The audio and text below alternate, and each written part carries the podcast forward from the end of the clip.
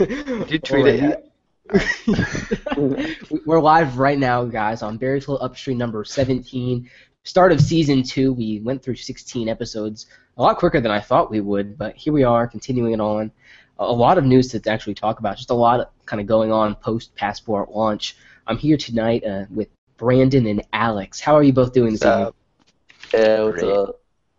Brandon's like, what? We have seasons? Yeah. Just for organizational sake, essentially, like, each season is going to be a quarter. So we started Upstream before a quarter, cover the quarter, and then we're on to the next one. So you can kind of have a little bit more organization. Because right now, Alex had recently brought up to me that we're just kind of doing Upstream number whatever on YouTube. Yeah, yeah. There's not a lot of SEO value there, so we're adding in titles and making it more episodic, so it's easier to follow along. How are you guys doing so far? How's your Sunday been? Pretty good. Can't complain. Yeah. I'm all the way up in home.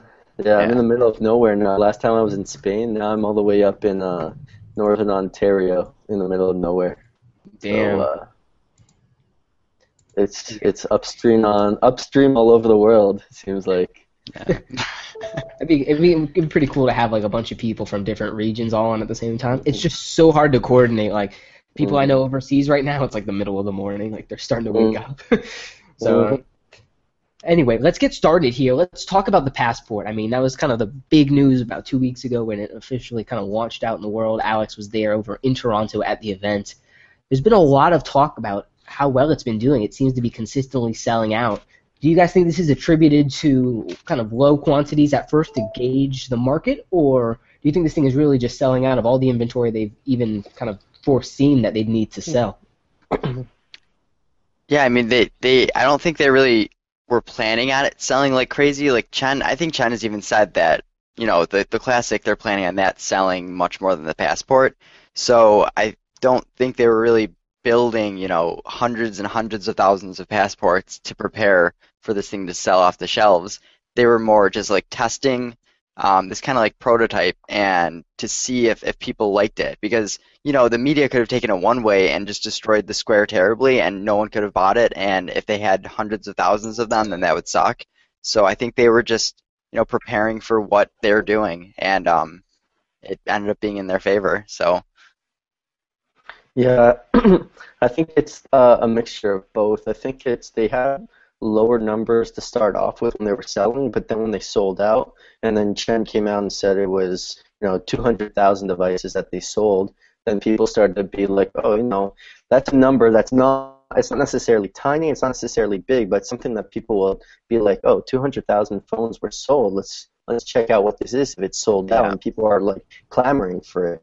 And so what we've been seeing lately is a lot more positivity around the device. So for instance, last night I was on Reddit and the Passport came up on the front page of Our Gadgets, which is pretty big since that's the subreddit for all gadgets, and people are talking about it there.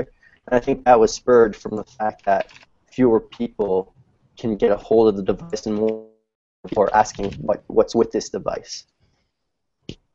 Yeah, so yeah, I mean, it got 1,500 upvotes, and if any of you are familiar with Reddit, that's kind of a big deal, I guess, for BlackBerry at the very least. And then, like, if you actually go on the front page of Our Gadgets, everything else has maybe like 200 upvotes or 300, and this has, you know, 1.5 or 1.3 million subscribers, readers, so it's not a small subreddit, and this is 1,500. Upvotes, and all the comments on this, which have been very interesting, have really been people saying, you know, I kind of do want a comeback story for BlackBerry. I'm like, part of me is rooting for them, and these are people who aren't, you know, BlackBerry people, and they're asking a lot of questions, and they actually want to try the device out. So I was very pleasantly surprised reading through it, and it's kind of a big deal. And it's an interesting demographic because Reddit is typically a younger demographic. So, you know, this device is supposed to be catering towards, you know, that prosumer enterprise market. But, yeah, here we see it gaining some traction in maybe some other areas like the consumer space. I'm saying, I mean, with the Amazon store, it almost feels like they're making a play toward the broader consumer kind of aspect there. I was speaking with a friend earlier on kind of the runtime 10.3 and where BlackBerry may take it. I mean, with a device like the Passport, with a deal like the Amazon App Store, what makes more sense? And I'd like you guys' opinion because you're both developers for the platform already. What makes more sense for BlackBerry? Continuing to build out the consumer apps natively in Cascades and have them with the hub access and all those goodies, or find a way to make the Android runtime talk seamlessly into the hub so that all those consumer apps can talk directly into the hub natively but be an Android application, a truly hybridized system. Do you think we're going to see kind of the foot on the pedal go down on the consumer side as they try to make Android as seamless as possible on BB10? Or do you play a juggling game between Cascades and Android? What do you guys think? I'll answer this first. I think that it's, in the long run, it's probably better just to really focus on nailing down that Android runtime to make it as seamless as possible of an experience.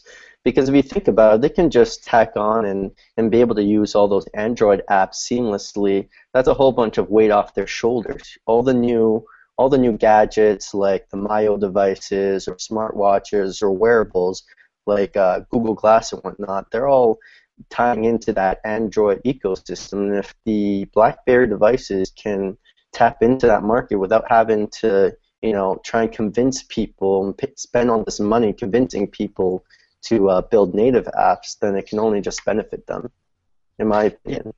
Yeah, I mean, like, I think it's going to be more so obviously focus on Android, and I know that a few of my buddies who have been trying out the OS, one of their like only complaints right now about Android apps are not all of them like have the push support like notifications. Like, say you got a new message in an app, it's just not integrated enough. Some apps do work with that, and they work great. Like Spotify, it's telling you what song's playing, you can skip it and add it to your favorites and all that stuff, but then I also think once they do get this working well, and if they do get like decent hub support, it might not be able to totally segment off, but then that is the benefit where they're the third-party developers like iGran, for instance, and when you can start getting the hub support for those, then I think, you know, that might be where the actual big app developers will start building natively if they get enough support from Android, or they'll just leave it at Android. And I just see BlackBerry 10 being able to run Android very well in the future, and you're just going to get the best of both worlds. I don't think it's going to be too big of a deal. Right. Their multitasking kind of paradigm is so unique compared to what else is out there. Everyone else is still siloed off into the individual app experience, where BlackBerry is invoking application cards and doing a lot of interesting things to really make it a seamless kind of user experience. I love being able to have the BBM app open talking to someone and then the hub talking to someone completely different. That level of multitasking, and as well with Alex showed off the triage of hub on 10.3 and above, you have such an incredible communication experience. I was recently at a wedding, I think on last Upstream, and I had my video camera open and I'm videotaping. It's kind of the after party, you know, everyone drinking and having fun. And I'm also, while the video is playing, shooting off text messages and BBM through the instant action. The video never stopped. I was able to keep communicating while videotaping. I mean, that's the OS that we have right now. And being able to really run in a real-time sense and show off the capabilities of QNX is something BlackBerry needs to push forward. I really think they are going to put a development foot down on Android and really try to imbibe it into the system. And really, when we talk about it, and we'll get there toward the end with a little bit of the rumors with 10.3.1 in the future, but it definitely seems that BlackBerry is working ahead. They seem to have their development foots kind of like gearing forward. And I don't know, from what you guys see of the recent SDK release, have any of you guys messed around with any of the new stuff for Classic or optimizing your devices for the trackpad? No, I mean, yeah, I mean, aside from like the Passport, there is like an obvious like little feature that just it sets like the main focus on a list view. So because I noticed that some parts of my app when you'd scroll up and down on the Passport, it wouldn't scroll up and down the list. And I think currently like the BlackBerry 10 app has that problem where nothing scrolls up and down.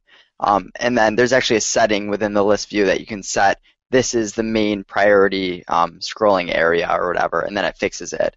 So that's the only thing I've really messed around that is part of the newer SDK. I haven't done anything with the Classic, though. So you have made your application Passport ready, but you haven't messed with the trackpad or anything like that. If anyone is on 10.3.1, long press a link to a URL, and you get a really interesting option on the overflow menu. There's a more option. Have any of you guys seen this?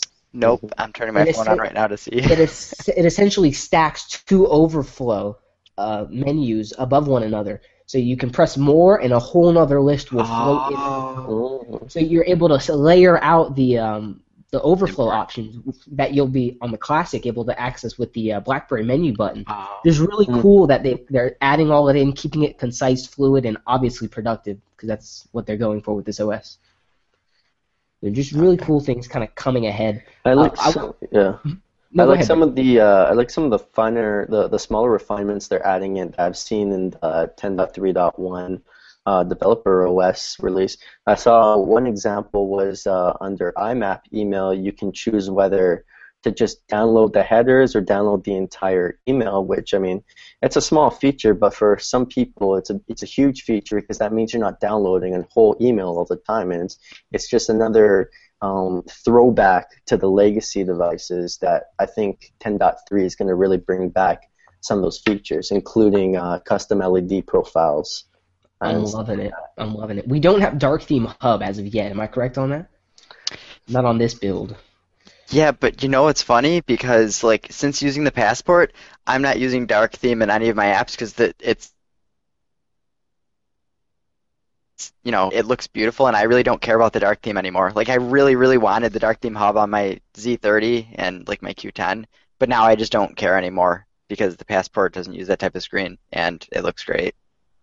Yeah, the white and the blue does look very nice on 10.3, I gotta say. Yeah. And as Brandon mentioned, a lot of the legacy throwback features, like being able to hide pictures and videos in app, like, that's awesome. Yeah. They're definitely playing back toward that legacy base and making sure that their needs are covered as well. BlackBerry 10 is definitely just advancing at a solid pace. How much do you think, like development-wise, this company is focused on right now? They have so many other things going on, cross-platform. They're building for iOS and they're building for Android. I mean, it seems that they're trying to juggle, I guess, some of the production that they're doing on BlackBerry 10. With the Passport device, do you think the momentum is going to keep up? Are we going to see this moving forward consistently? I mean, if they were able to continue selling this device out, I mean, I'm interested to see at least, because everyone right now is buying it outright. It's not really many of the carriers. I think Canada, it just on October 1st hit across all the carriers. So you can go in store and get one for $250. TELUS removed their promotion for the $200 price, correct? Yeah, I think so. Okay. So for $250, you get a lot of device there. I mean, it's huge. The thing is massive. Yeah, I think like at least in the U.S., they'll get a big boost if they do allow like Verizon or customers to get it. But I think that's only if it's within the next couple months. I'm thinking if they wait much longer than that, then they're just planning on not bringing it, and it wouldn't really even be worth it at that point in time. But I think the way I see it, Alex, at least for now, because AT&T hasn't even launched their exclusive. Well, yeah, of course, yeah. I think we may see a staggered launch for AT&T and Verizon with Verizon picking up other devices as well toward maybe Q2, Q3 of next year, but the Passport coming along with it, with obviously AT&T getting like a full quarter of an exclusivity. But even still, where is Verizon at with their carrier support, at least on their radio bands? Are they still working on CDMA, or have they made the jump over to VoLTE? Yes, this is something it would be nice to touch on because a lot of people have been asking this question in various places. So right now, Verizon, from what I understand, is just using CDMA right now for the 3G and then obviously primarily voice. So like when you're speaking to someone over the phone, it uses the 3G CDMA. But just recently, they've been pushing out voice over LTE, which is essentially 4G LTE voice. And once that is successful, they're going to chop off the use of CDMA, and then once 4G LTE is in enough places, then 3G won't even be a big deal anymore. And then at that point, they'll be fully GSM because 4G is GSM. You know, you have the nano or micro SIM card in your phone. So right now, like the Unlock Passport, it does have the proper bands to use, but the fact that Verizon still uses a little bit of CDMA, even if it did end up working, you wouldn't get voice until 4G LTE. Like it's this whole thing, but very soon, within the next few years, at least the way that I'm understanding it, they're not going to have CDMA anymore, and then that could be good. But will that allow them to then kind of open up their mindset to allow devices that weren't sold under their IMEI to be able to move over? I mean, right now they have bring your own device, but it's bring your own Verizon device. Yeah, correct? I think that the internet, just everyone in general is going to start fighting back more when right now like I kind of want to fight and people kind of want to fight, but we understand there's still the CDMA there, and that's if that's not the problem, that's still what they can use as their defense. So once that's gone, then I think people will blow up a little bit more. The fact that if you spend $800 on a phone and we can't use on you simply because you're breaking the law, because with the ban, like you signed an agreement when you bought the bans that you have to allow unlocked devices on it if they support it. So if they start pulling all of that, I think people are just going to fight back, and they're eventually going to have to fold. But yeah, you know, you did ask, the initial question wasn't even about this. It was if the more passports like out there, if the momentum would keep going.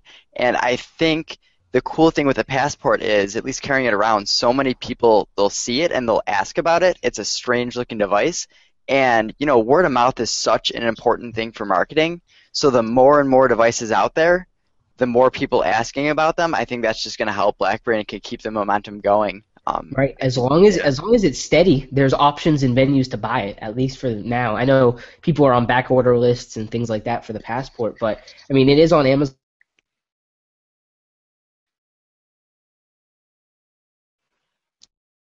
Thank you, Froze. Yeah, it's on Amazon and it's on Shop BlackBerry.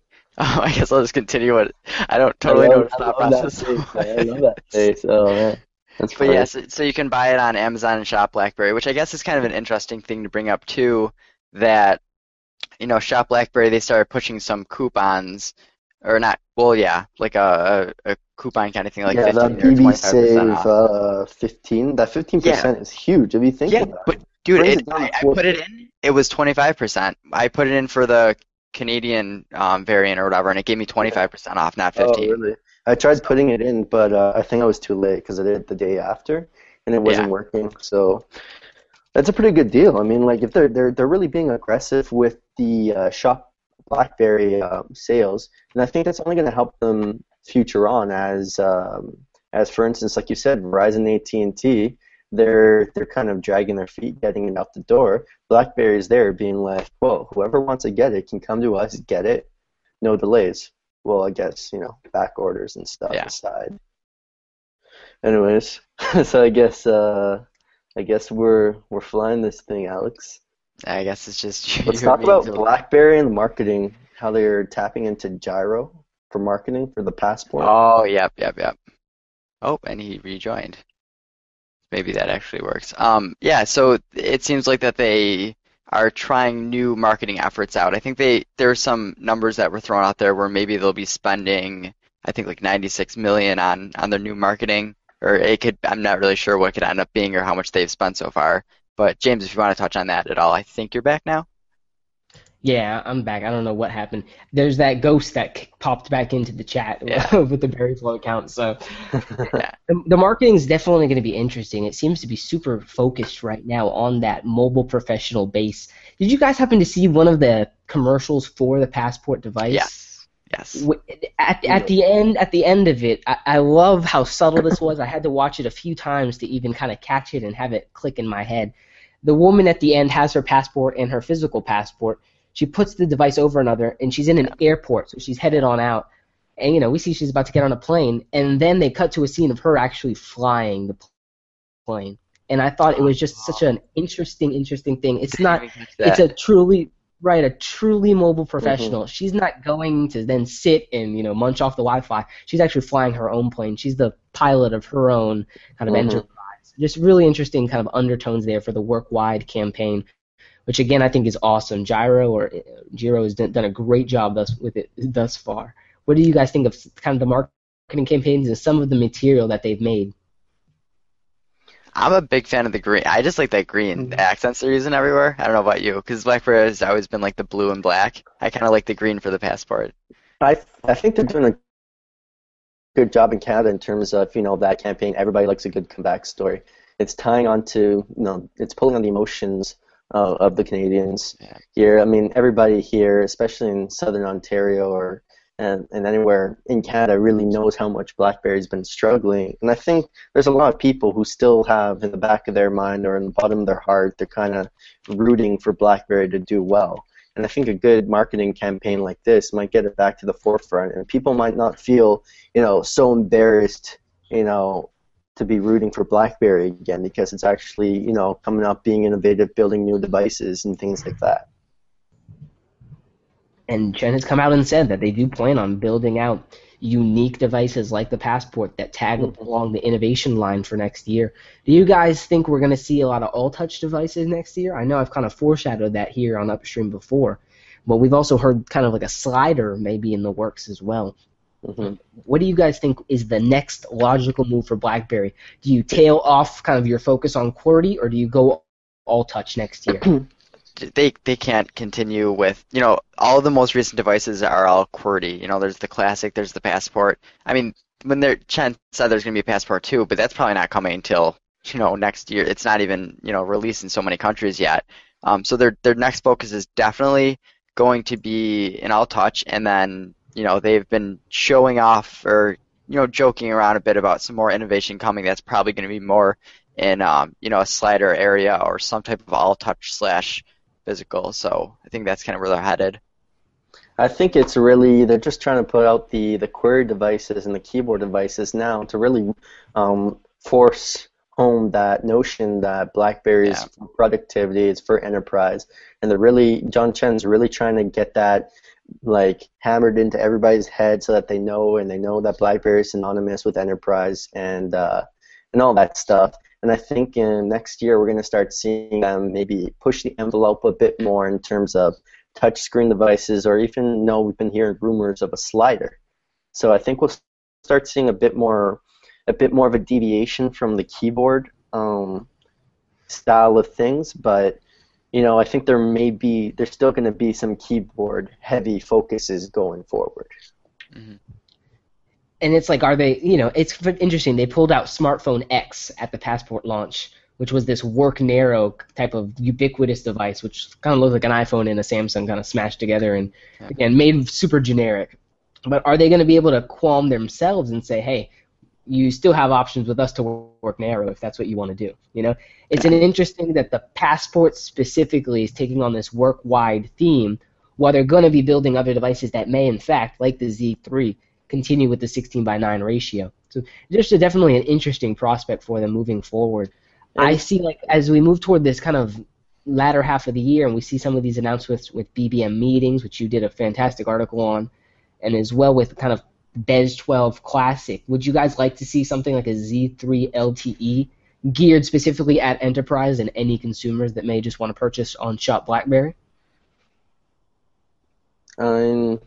I think personally, if they come out with an LTE Z3 now, it's going to be kind of, you know, it's been done already. It's been out for a while in you know, Indonesia and stuff, and so you're not really going to get that much excitement. I think in terms of a Z3 LTE, it might be good just to provide that option for enterprise, so that they have that touchscreen option, so not everybody has to get a Classic or, you know, a Z30. I guess they have the Z30 as an alternative, but maybe they want, you know, some of that more, you know, updated form factor with the Z3. I'm not sure, because I think the Z30 is perfectly fine, is perfectly suitable for that market, if that's the case, in my opinion at least.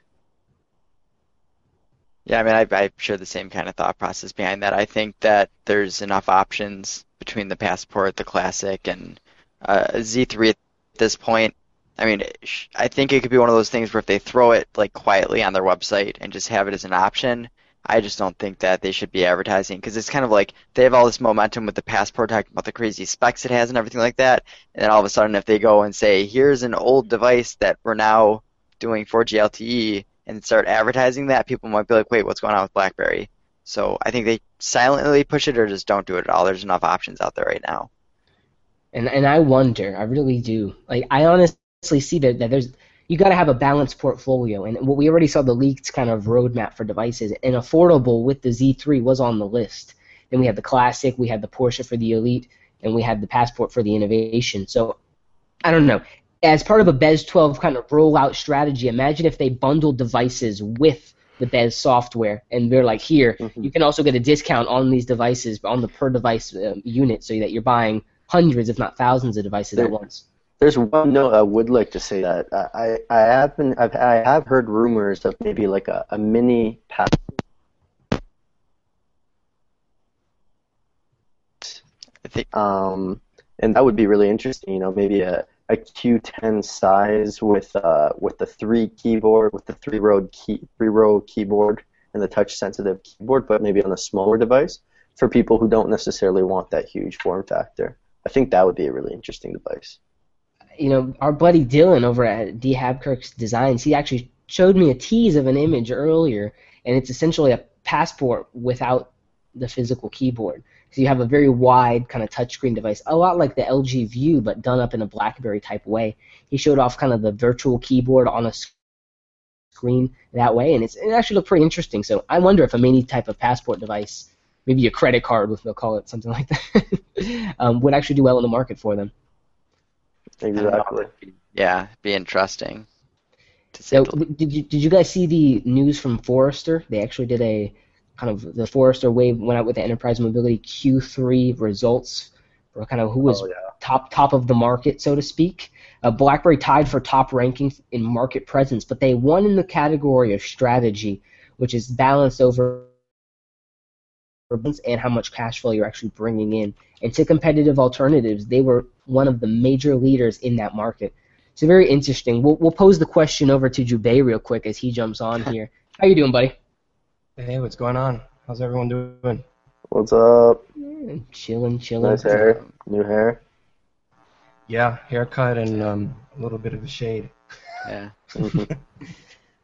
No, it looks good, buddy. I need to do something with this. I don't know. This mop, I need to do something with it. No, Jubei, we're talking about the Forrester Mobile Management. They announced their Q3 results, essentially on who they deemed as some of the top players in the EMM, Enterprise Mobility Management space, and BlackBerry came out as a leader in the strategy section in that category. I at least feel that it's great that they're finally getting recognition. I mean, BES 10 rolling out cross-platform from iOS, Android, Balance, and all the other stuff they're doing.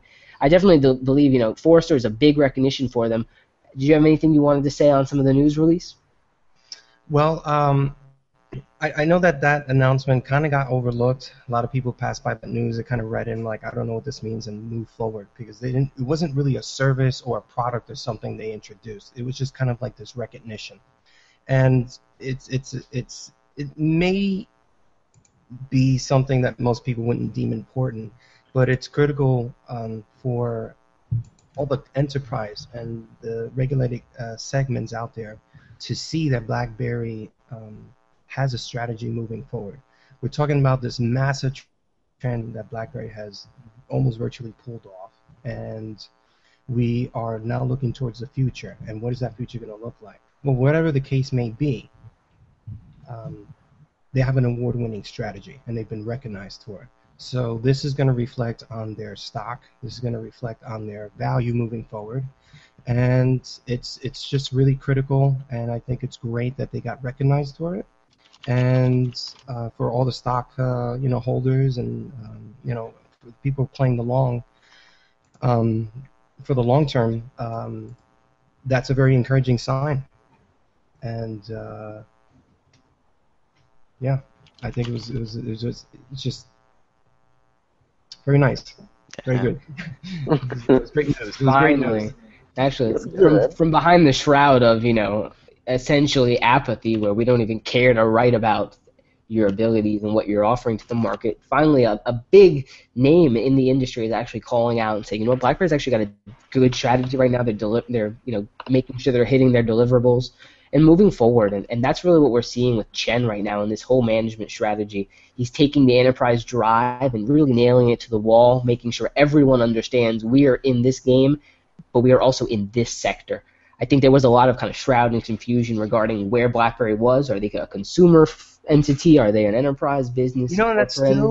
Sadly, still happens. Even my dad earlier today, we're watching NFL games, and he brought up the Passport. I can't believe this guy knew about that. My dad knew about the Passport. Wow. He didn't know anything about anything. So he said, oh, yeah, I see BlackBerry Passport. And I asked him, I said, where did you hear about the Passport? And it was covered in the newspaper. My dad's old school. He's still every morning, the coffee, the newspaper. And Daily News covered something here in New York about the Passport, and they covered Chen's remarks on how they are focusing on enterprise and how they're not trying to build the iPhone killer. And at this point, I think that's the term that I think everyone should just drop altogether. That platform is fully matured. It's been around. Right. The only thing that will kill the iPhone is Apple, and people need to understand that. You know. Yeah. Mm-hmm. Only the iPhone can kill itself now at this point. Mm-hmm. So it'll be a murder suicide for sure. Yeah. And he had still the perception that BlackBerry was trying to make a consumer comeback, and I had to explain to him, it's like, you know, Pops, this isn't about consumers anymore. This isn't about, you know, Apple or Google. They have their own strategies, and BlackBerry certainly has their own unique one, and it plays in the next decade, you know, as far as like the future of mobility in a global scale. So that, you know, I think that Chen, as he keeps chipping away at carving out that identity for BlackBerry, that's going to trickle down eventually, but there's still people out there that still have the perception that BlackBerry is trying to compete in the consumer market, and I covered this territory before. They're not. Apple is not their competition in the classic sense, so... In the classic sense, dudupach. Yeah. Now, Jubei, before you came on, I was yelling and screaming for a Z3 LTE device. I'm like, hit the 250 target mark with the Z3. Give me the 350 target mark with the Classic. Give me the 600 with the Passport, and then we have the, you know, the Porsche, which we'll never see in enterprise ever, very likely, because it's, you know, totally a luxury device. But hit your spectrum. Have your high end. Have your middle. Have your low end. Let it be clearly defined. Right now, if you go on to BlackBerry or Shop BlackBerry, the low-end device is a $299, or I think $399 even, Z10. And it's just, is that what you want to mark as your low-end when it has higher specs than some of your other devices like the Q5? It's just kind of a mismatched portfolio right now, and Chen has obviously come in and wants to kind of iron that out, make it a lot more concise for users. They have to certainly go through there and go through it with a comb, and, you know, it's challenging because the Z10 device and the Q10 device are kind of in that limbo area. Chen comes in, and he has his devices that he wants to put in market in the segments. And what do you do with what the past generation did with the launch and those devices? Already, you know, the launch was botched. We know that the Z10 was a device that was late to market. It was sitting in a warehouse for an enormous amount of time waiting for the OS to be fully developed. So... and you got a ton of people who bought the device. So you have a bunch of people with the Z10s and the Q10s, and like, what do you do? What do you? So it's kind of like that limbo where you kind of have to drag it along with you moving forward until it kind of dies out. Hopefully, and I know that he's crossing his fingers on this. He's fully confident too that the Classic is going to be the device that a lot of the Q10 owners are going to kind of migrate to, along with everyone else who loved the old legacy devices as well. Right. The Q10 camp seems to be like divided in half, where the Q10 for me is beyond the trackpad. I have a great gesture, one-handed OS that works fine. I don't need a trackpad. Those people move to Passport. But as you had mentioned, there's still that base that loves the kind of tactile feel of being able to navigate the OS without having to encumber the screen space above it. So with that trackpad, again, able to fine-tune control of the OS. I got a buddy right now who's on the 9900. Wow. He sees me with the, you know, Z30s with the Passport device coming out. He sees all that, and he's like, you know what? I want a Classic. I like that experience. Google CEO. Did we cover that already? No, we haven't yet. But yeah, Eric Schmidt, Google CEO, running around with a Nexus device and running around with a 9900. I mean. Yeah. Why? Why is this still happening? Because the device is damn good. It's a mature operating system. What people like right now about iOS 8 is that it's 8 years old. It's got so much refinement built on top of it. Yeah. But it hasn't innovated on the same kind of rudimentary steps that it's taken for growth. With OS 7, it's kind of the same thing, where you have a really robust, I can hide files, I can hide folders, I have totally customizable profiles for notifications. I have social feeds. I have a really, really nice operating system that allows me to multitask with a high level of productivity. And with BlackBerry 10, they're kind of getting it there. It seems a difference in focus, where Torsten Hines was focused on bringing a very consumer-type operating system to the market. He wanted it to be popular. Right. He thought it would sell itself. He's great at everything. You're better off being great at one thing. And right on coming around full circle. Right, it's full circle. We have Chen focusing on enterprise and bringing in all the goods.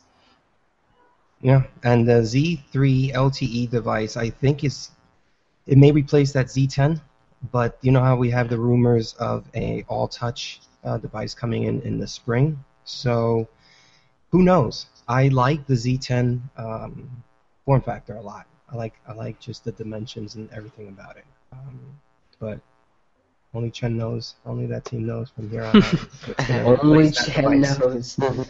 Only he knows what's going to replace that device. But as far as the LTE Z3, I mean, that's as far as the price point there, you can't beat that with what you get with that device and the price point.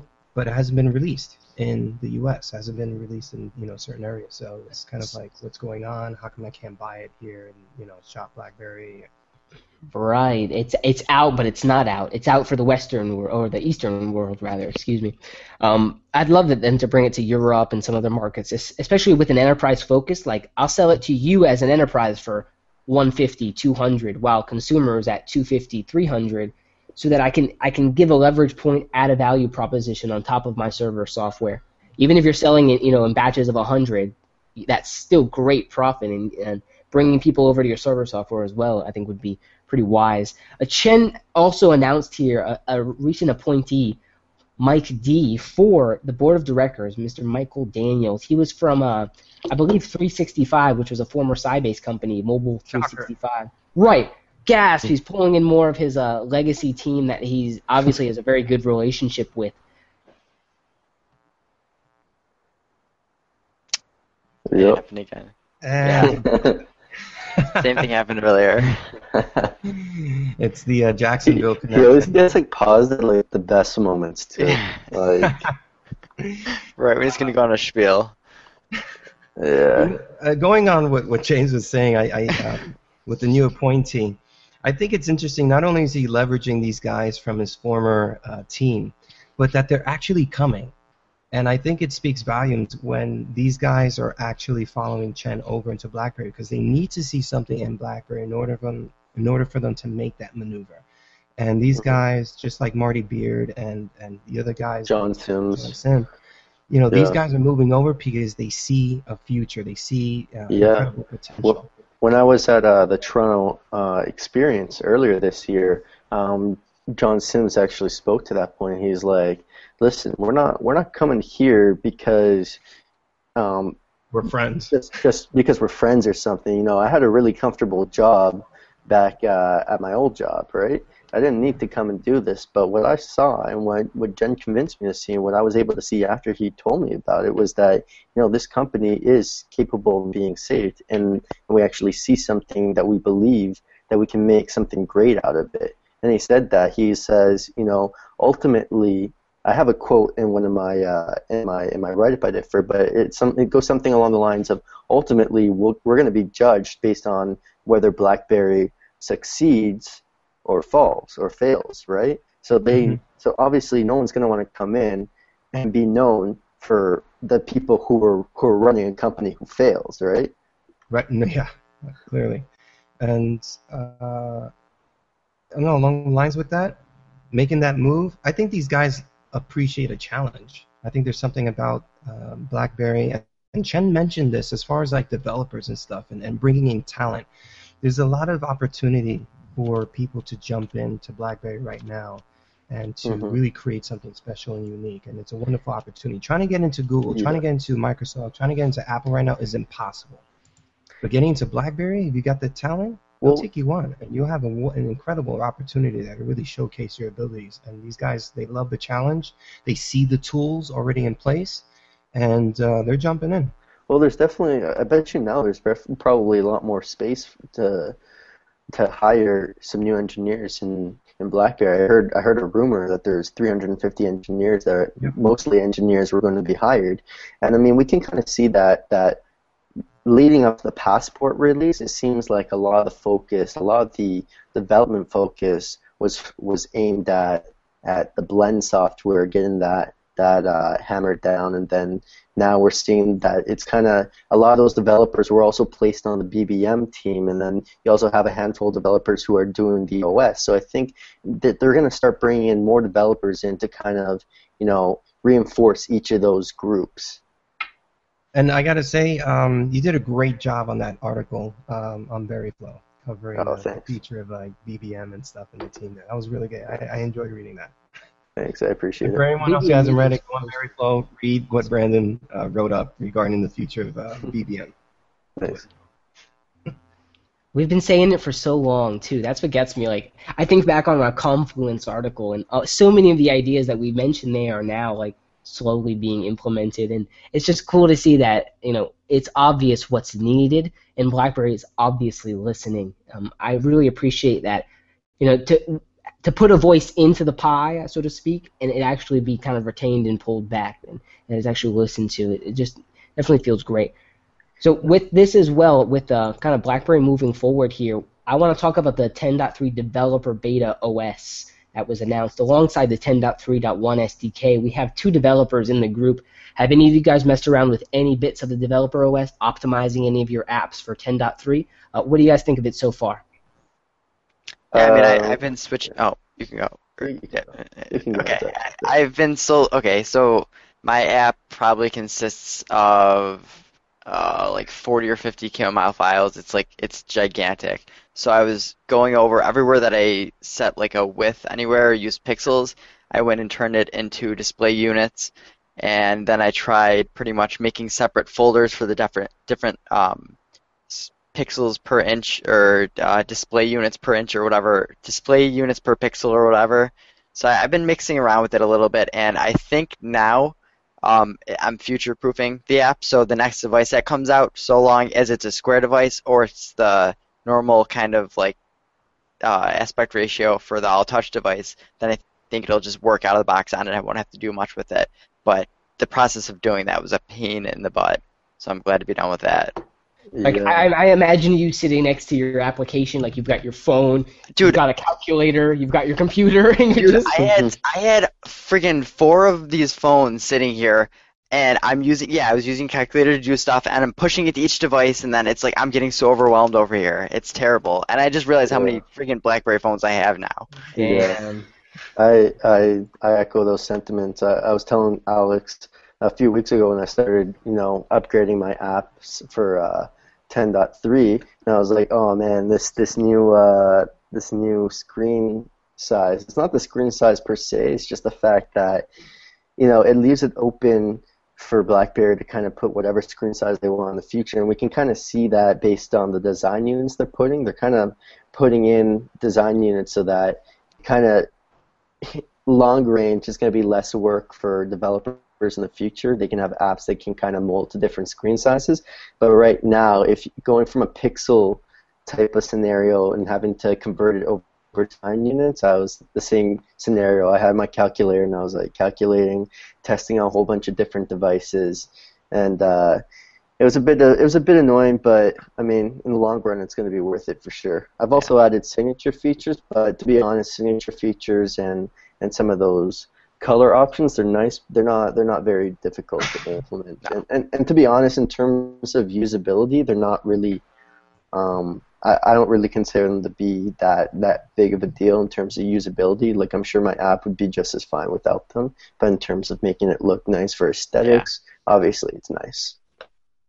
That's good stuff. So neither of you have kind of messed around with the trackpad as of yet.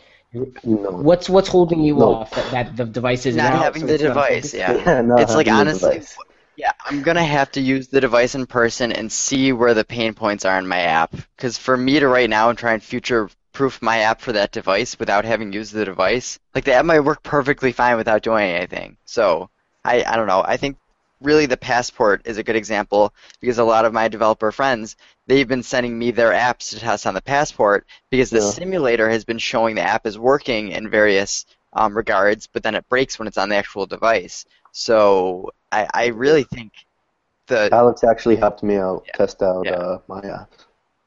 Yeah, just like little stuff, some of the width is kind of broken or whatever. So I think it is still so important to test on actual devices until they get to the point where, say, design units makes perfect sense, that when you get it working on a square screen and the full touch screen, then everything just works perfectly. But we're in that transition right now, so that's where testing on every device is important. And Jubei and I are here like, well... I have no idea what they just said. The last 5 minutes. It's been over the head. No, I get kind of what they're doing with the design unit, so I understand that it's kind of future-proofing. It does take a lot of work to convert the app over to design units if, like Alex, you've got a lot going on in your application. But it's cool that at least you guys are kind of hopping on 10.3 and at least getting it ready for in-market devices like the Passport. Let's move forward from there. Do you guys have any kind of features that are interesting to you in 10.3.1? We did mention it was kind of bringing back some of the legacy features. I personally like the ability to actually change contrast on the entire phone, so you can just swap it and invert every single color, which helps for some people with eye problems. Just a great usability feature, something we have and almost every other phone has already that they're adding in on BB10. Do you guys have any key things that you like about 10.3.1? Yes. Yeah. So this one's kind of interesting, which I don't even know if you guys will actually mention on it. The recent contact management for me in the hub, this is huge, because oftentimes I'll get random emails sent to me. It might be a spam email or what, and you can literally click right there, and then you can go and add. It shows all the recent emails or contacts that you've had. You can add them to a block list, or you can immediately from right there respond to them or reply to them. And that's better functionality than my Google Apps for Business calendar or email has kind of with Google. So I'm really looking forward to this because I would kind of jump between and all this stuff. So that's like something for productivity that I wasn't even thinking about, but BlackBerry apparently is, and I'm excited about. That block thing is a very clutch one. Yeah. For me, it's very simple. Custom LED. And also the ability to hide images. For me, it's... Sorry. Go ahead. Yeah, for me, it's definitely the advanced gestures. I hardly ever have to swipe my my screen to get to unlock and see my time, and now all I do is I just lift up my device, and then I can see my messages right there, and instantly, go to action and reply and stuff. That for me is the greatest feature. It's not the most advanced feature, but I like it the best because that's the one I use the most. Because my phone's always near me by my desk, and whenever I see the LED blinking, I just lift it up and I can see what it is right away. Yeah, it hasn't really been touched on. I think because maybe we're happy with the battery life, but the battery saving mode, it's awesome. I don't really care that much though because I'm using the Passport and the Z30, and I'm getting great battery life with them. But right when I saw battery saver mode was added, I sent a screenshot to my buddy who has a Z10, and he got all excited. So I know that might have more of a target market, but it's still cool to have nonetheless. I felt like BlackBerry 10 did all of those things already. Yeah. You know. When you hit 20%, I feel like it did all that. It underclocked the CPU and all that already. But as you had mentioned, just great to have it kind of as a feature there, that it auto-dims the screen for you and things like that. I definitely am appreciating it.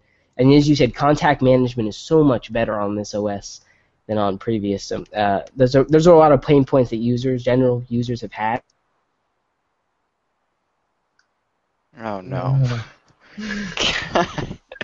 He actually finished what he was saying pretty quickly.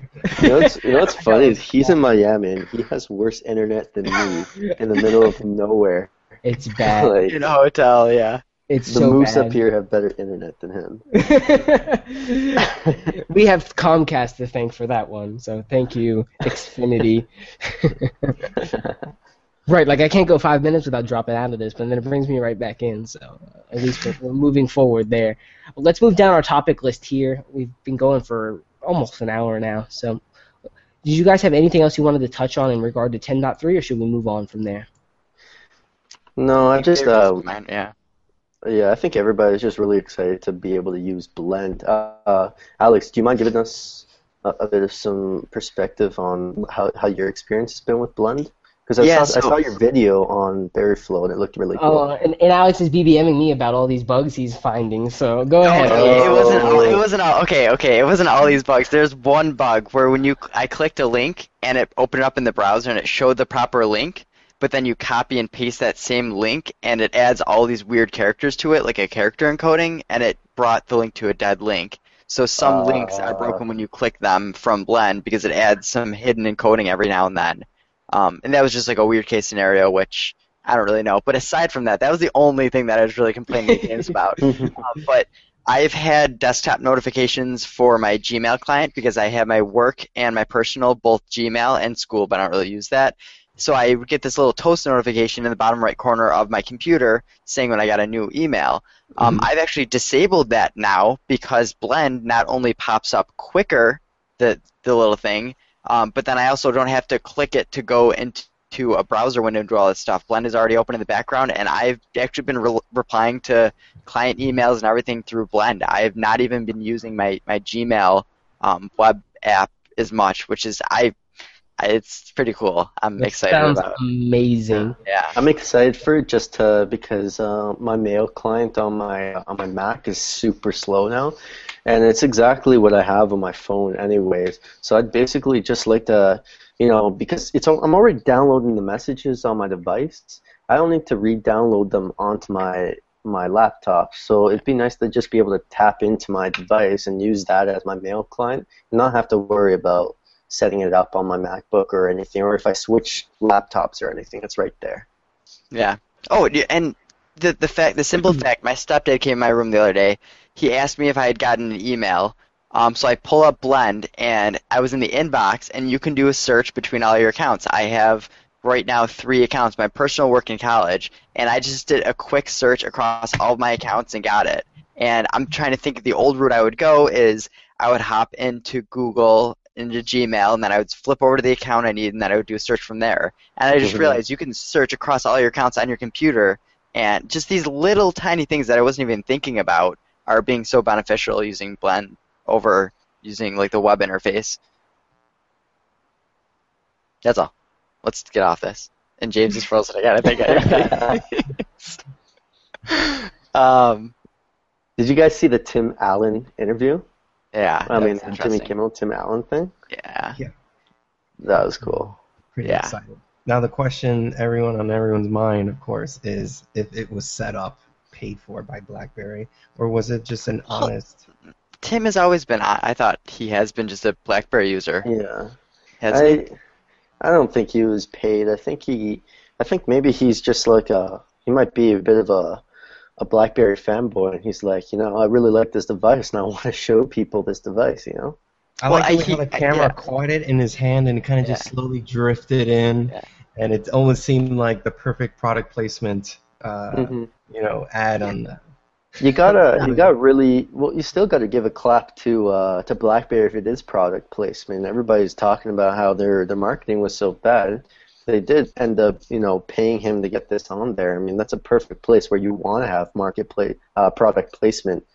And I mean, there's not much better you can do than one of the best night shows around, especially in the US. Yeah, he said that he's kind of a tech enthusiast, so he said that he did have other phones, but, he's always liked BlackBerry, and he said he literally got this phone because he thought it was just weird, unique, and different, and he's liking it. And I'm thinking if BlackBerry paid him, I don't think his testament would be, I got this phone because it's weird and different, and I like BlackBerry. So I'm thinking it really wasn't paid, it's just, a guy who likes the phone and maybe likes the attention of it. I love how he casually took it out of his back pocket, showed it all, tasted it. Right back in his tie and sat on it. That was the moment where everyone enjoyed. Yeah. It's and what's funny is that there's a lot of BlackBerry fanboys, like famous celebrities who are BlackBerry fanboys who are kind of showing off the Passport, like Tyler Florence, Chad in our BlackBerry group, in our BBM group, was kind of mentioning that Tim Allen has been a long time BlackBerry fan, and so has Tyler Florence, he's a chef, right? Celebrity chef. Yeah. Well, it's just like when I was working on the Food Network on that show, and Ty Pennington there, who everyone knows from Extreme Makeover. He's a BlackBerry fan too, and he pulled out his Q10 and was like, nothing you know, works better than this. I mean, the battery lasts all day. I could punch out emails, and it's, you know, it's a workhorse. So, you know, granted, he did have an iPhone, but he said, he legitimately said, I use this to take pictures and to play like games. Mm-hmm. Yeah. That was it. It's like, all right, fair enough. Really struck. I think what really struck out to me about the words that Tim Allen used in the interview is that he actually used the word, you know, this is a cool phone. This is a really cool phone that, you know, not many people you've heard say that about in the spotlight. You've heard say that BlackBerry is a cool phone. And I think now with the Passport, you get Tim Allen saying that, and then we're starting to see that, like we mentioned earlier in the show on Reddit, people are starting to say it's a cool-looking phone. And I think it's a really cool thing, seeing this positive energy around the device. Yeah. I love how they BlackBerry did put out the design story sort of full-on commercial on it. I think it was just very smart, and people, it was important to get that message out there, that it wasn't like, oh, we're desperate, we're trying to come up with something just new and crazy for, you know, just to get attention. No, there's a story behind it, and the design, they put a lot of intelligence, a lot of research into the design, and the fact that they crafted a, you know, 2-minute commercial on it, and you know, see it and really immerse themselves in that culture of design and productivity and the history behind the development. And, yeah, and it's interesting because that commercial, when I saw it, it was actually beneficial for me, who's a longtime BlackBerry fan as well, because I was kind of like, when I first saw the BlackBerry design, when we first started to see those first few leaks and design shots, I was kind of like, oh man, like, what are they thinking? Yeah. And, you know, after a bit of time, I'm kind of like, I'm warming up to it. I warmed up to it now, and I like it. But I was still kind of interested in wondering, you know, what made them decide to go like that? Was it kind of just to catch people's attention, catch their eye? It was interesting to see all that stuff that went in behind the design. You know, and BlackBerry has won in the past many Red Dot Awards, which is pretty much they've won awards for their design. And I think, I don't want to give credit to Apple, but they've kind of taken a book out of Apple where the phone isn't just a phone. Like, there's thought that goes on behind building the phone. And it was funny, I think during the event when they showed that video, I tweeted, like, you know, taking a key out of Apple's book or whatever, you know, page out of Apple's book on this, because, you know, they need to show this. I think it really does help. There was a lot of thought put behind this and every BlackBerry 10 device, so why not show that off? Well, I just want to say something quickly. And I mentioned that in one of my recent articles that, you know, BlackBerry's really taken some of the best parts of all the different OSs and kind of incorporating it into BlackBerry. So that's not necessarily a bad thing that they're taking different pieces and parts. I think we'll start to see a bit more of these similarities between some things that Apple excels at that we'll see BlackBerry incorporating, some things that Android excels at that we'll see BlackBerry incorporating. Yeah, everyone knows that. Everyone steals from everyone. It just comes down to who implements it the best and which one creates, like, the most cohesive experience for the user. That's just streamlines the experience and makes it work the way, you know, it's supposed to. And going back to what Alex was mentioning, you know, that design story, I think, has the potential to possibly get interest and converts, because throwing out a product out there and just saying, you know, this is the Passport is not enough. And I think that people love a story. People want to know what's going on. People want to be a part of something, a movement, the culture of certain things. So bringing out that design story, even the commercial that they have, you know, they show the little sequences with the doctor in the medical situation. You know, with the device and going and showing the difference between a smartphone showing the X-ray versus the Passport. They show a couple of guys sitting in a car. They show a woman, you know, walking into an airport, into a personal jet and flying off. All these little stories are being brought together, and it's very tangible for people in the enterprise and the medical segments to look at this and to see the design story and to say, you know what, there's something going on here, and I like where it's going. I want to be a part of the story. And that's how you create a culture behind a product, behind a company. And Apple, being the great marketers they were, you know, they developed that as well when they first started. You know, they made the iPhone synonymous with lifestyle and culture. And now that BlackBerry's doing it, they're saying, we're not going to do it with the consumer, but we're going to do it with enterprise. We're going to do it with medical. And it looks great. I don't know if you guys, have we talked about the BlackBerry, the marketing with the GYRO? Yeah, right before it came on, yeah. Okay. Gyro. Yeah. I don't want to say gyro because that's what I usually eat on the Saturday. You eat a gyro. You eat a gyro. So, it'll be great. I'm excited to see what's going to happen. Especially, I think there's a plan that's going to be rolling out for the holiday season. So, we'll see what BlackBerry takes it from here. I think so far under Chen, it's been, the marketing has been subtle, short, but it'll happen with 10.3.1, Blend, Passport, Classic, BES 12, coming in all before the holiday season. So. And hopefully something about Project Ion in December. I'd love to hear about what it's such a. It's like a secret, like a big secret. Like, what are you doing? Who are your partners? Are hammering it out hard in the background out of that Project Ion, man. And when it's announced, you gotta. I'm gonna prepare yourself for something outstanding. Mm-hmm. Yeah. You know, one last thing before we get off the hardware, because we were talking about all of that.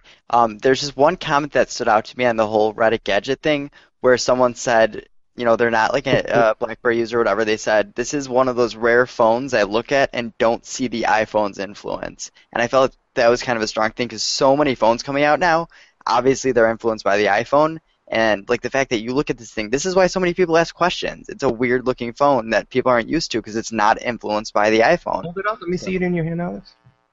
I have small hands, so. Oh, yeah, yeah. Okay. Sexy beast. Thing is bigger than your face. Yeah. You know. You have the what's that called? The No Biggie. The No Biggie finger. Biggie. Yeah. So, that. So, how do you actually use it? I assumed you just take it off as soon as you get it. Yeah. Well, the thing is, so I use the phone a lot like this, so I don't actually have my finger in it. But say that I am like walking around or something, and I'll just have this. You know, I'll do that. It's just for like a safety precaution. Right. Just giving it a chance, you know. It's an interesting thing. I sent an email out to the developer of No Biggie, and I was like, this would be great integrated into a case solution that you could put on multiple devices, and it's built in so that, again, you kind of have the flexibility to have a naked, beautiful, clean phone, but also get some of the additions and niceties that the finger strap gives. It is cool. Alex can, like, walk around, shake his hands, and things right there with him, so... Yeah. Just throw your passport. I like that. Like you're on the street, you're typing and typing away, and someone comes, asks you for directions. Yeah. You can let go one hand and nearly point. Yeah. And the device like kind of just it stays there. There's different ways that you can. It's yeah. No, that's interesting. Yeah. So, and the thing is, like, it's essentially just like a sticky you put on devices, so you can put it on any type of device, a note, a tablet, you know, really anything you want to be able to have just a little bit more dexterity in your hand. So it's cool. Has those marks or little scratches on their face because a lot of people use their smartphones when they're in bed. So drop it. Yeah. You know, don't drop the Z30 on your face. That problem. You have your fingers in there, so it's not going to slip out and hit you in the face anymore. The passport would knock you out. I'm not even kidding. This thing would knock you out. I've joked around about it. You can use it as a weapon. Like, this is one of those things that if you held it like this and struck someone with the corner of it, you will break their skull. Like, it is a well-built device. Yo, Alex tried this out, and we have a video coming on Barryflow about a murder. On his next hands-on review, we'll be showing homicide. Passport as a self-defense mechanism. Oh, Alex went to sleep. We would never known. We sent Alex to a dojo on the border of Canada and New York, and he's actually cutting wood with the passport. He throws it as a star, a ninja star. Yeah. He actually gave the passport to a bunch of beavers so it would help them with their work. Oh, man. Too much fun at Alex's expense. It's funny, though. We see all these bend videos for the passport, and it's like, yo, that's a stainless steel frame. Like, good luck. Like, you're gonna need like, a machine just to even bend that. Like, come on. Let's go with it. And you guys heard about Nappygate as well, right? Or as Jeremy would call it, Nappygate. The iPhone is getting stuck in people's hair and like hanging on. Yeah, the other guy. That one I think is a bit of a stretch. Like I don't know, man. I don't know. What I read about was the beard game, where there's a gap, you know, between the framing and the glass. So people with a beard hold the device up to their phone. The hairs will get into that seam, and when they pull it out, the hairs will pluck out. That's ridiculous. It's just one of those things, but people are reporting it. You know, I mean, like, all right, okay. Beard game. This is what you have to. This is what you understand. Like, people were putting iPhones in the microwave, so like, come on, you gotta expect the worst. Yeah. And it's funny that Apple plays to that demographic. You know, this is who they built the phone for. The person who's gonna get it stuck in their beard, complain. The person who's gonna put it in their back pocket, sit on it repetitively, and then complain that it's bent. Like, come on, that's the crowd. Yeah. I never understood putting the phone in the back pocket. Like, you sit down on your bum. You like sometimes you just jump down on your ass as well. Like, it's like that doesn't seem like a very good spot to stick a $800 device. I don't know. Yeah. Seems kind of you know, natural selection-y type of. It seems very careless, very irresponsible. Yeah. Very Darwinian. Very Darwinian. Yeah. Oh man, we're too much fun here. Is there anything else we gotta cover?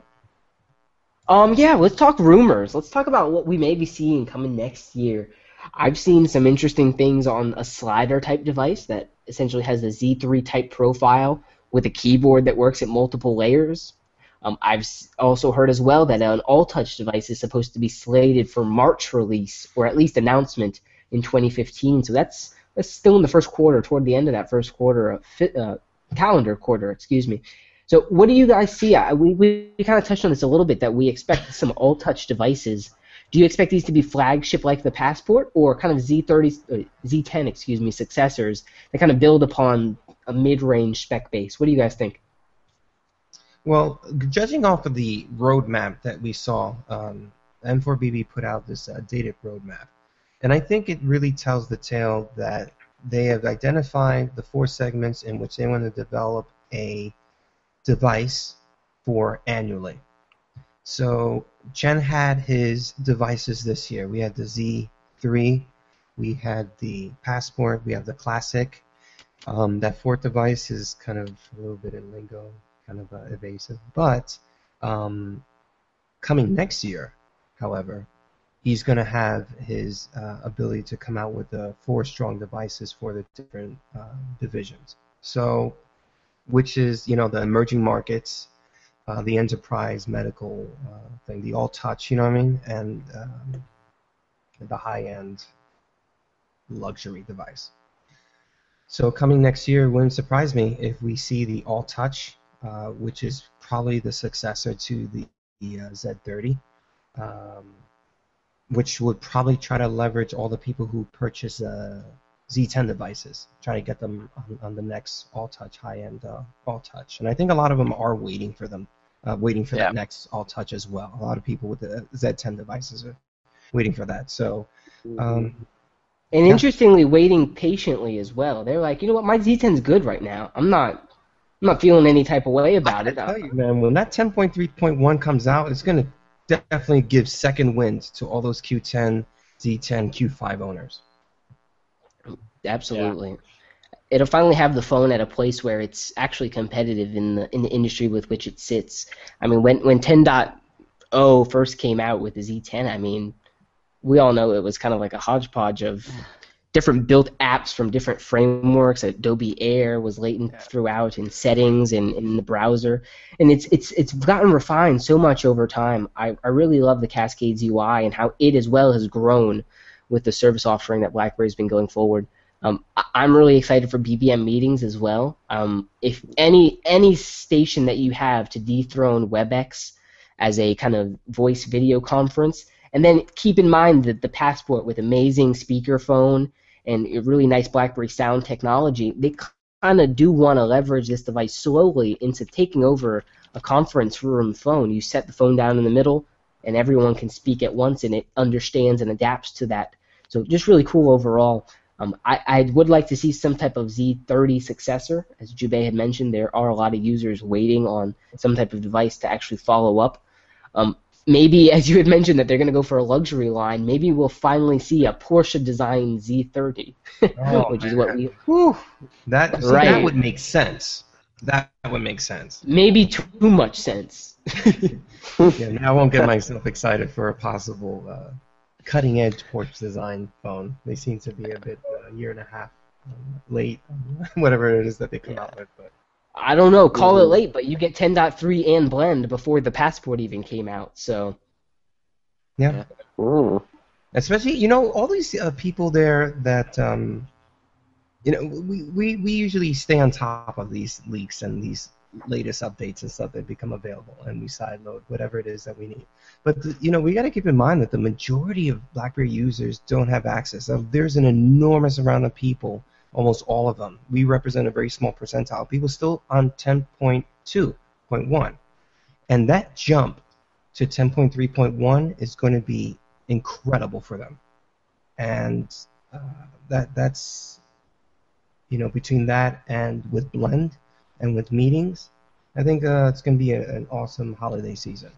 And it's crazy that the BBM team has been so worked.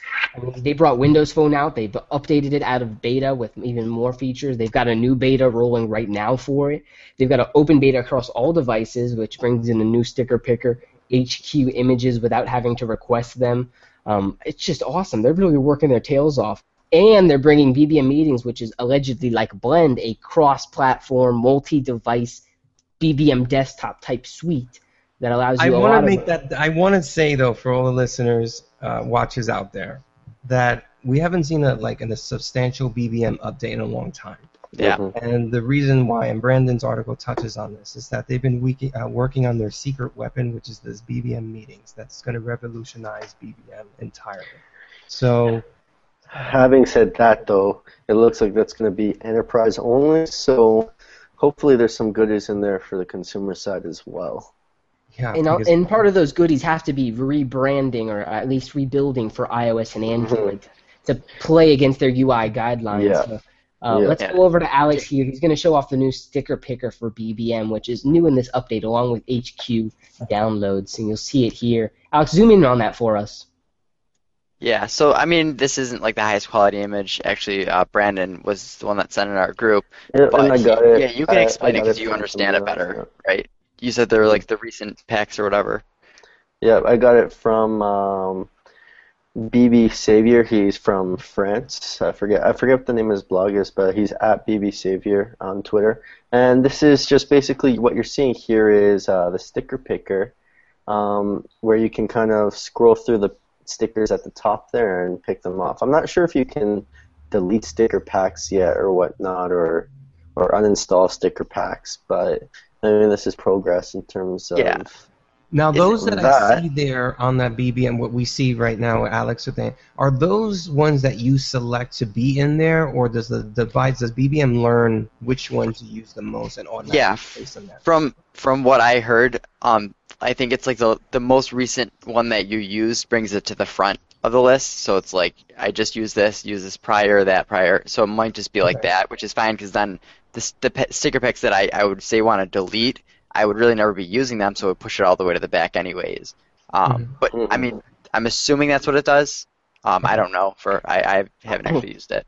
But, you know, they're listening to us, and that's the important part. You know, even the HQ pictures, I've had to explain to a lot of my family and friends, all right, I'm going to send you a picture. You need to hold down and request HQ if you want the high-quality picture of it. Right. And then they wonder, like, why the heck do you have to do that? And I explain it's for bandwidth or data issues. It's smart in that regard that I could, if I want to just send you a quick picture that'll use 30 kilobytes, won't use up your data, just to give you an idea of what I'm trying to say about something, why should I have to send you an 11-megabyte file from the Passport picture taker? Or the camera? Do you guys know that's going to be a permanent thing, or is it going to be an option? It's going to be an option. It's an option, Because personally, I love not receiving pictures. I see what you know, people usually send things that I don't care to save. I just you know, great.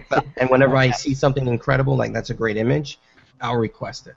So Yeah, I'm going to, put it on my mom's phone, for instance, my aunt's phone. I will flip it so it's on. But, I'm the kind of person where I will actually get, 20 images a day from various things, someone just sending me a stupid screenshot just to laugh or whatever. I don't need the HQ at all of that. I don't need to use the data or the bandwidth. So I think anybody got time for HQ? No, come on. This is a perfect example. They're setting the levels of, like, how comfortable you are with the OS. It's like the new Windows 10 update. They're adding some utility features in there that only the hardcore Windows users will be able to utilize. So BlackBerry's kind of doing this, and this is just what BlackBerry's has been about for a while. They have these hardcore features that, people who have been using the device for 2 years, they learn it exists, and they had no idea, and they're like, this is awesome. So this is just another one of those things.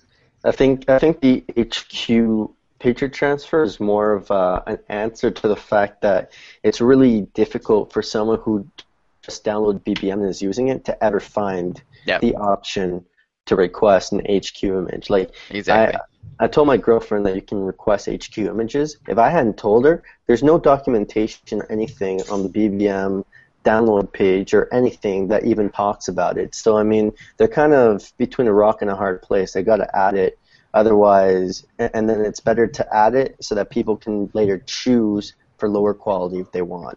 Question that you guys are developers, is it possible for the BBM team to implement something visual? So when someone sends an image over BBM, next to the image, just a request HQ button, it says, would you like this image in high quality? See, they definitely, like, that's, definitely possible. Yeah, but you need to think of it.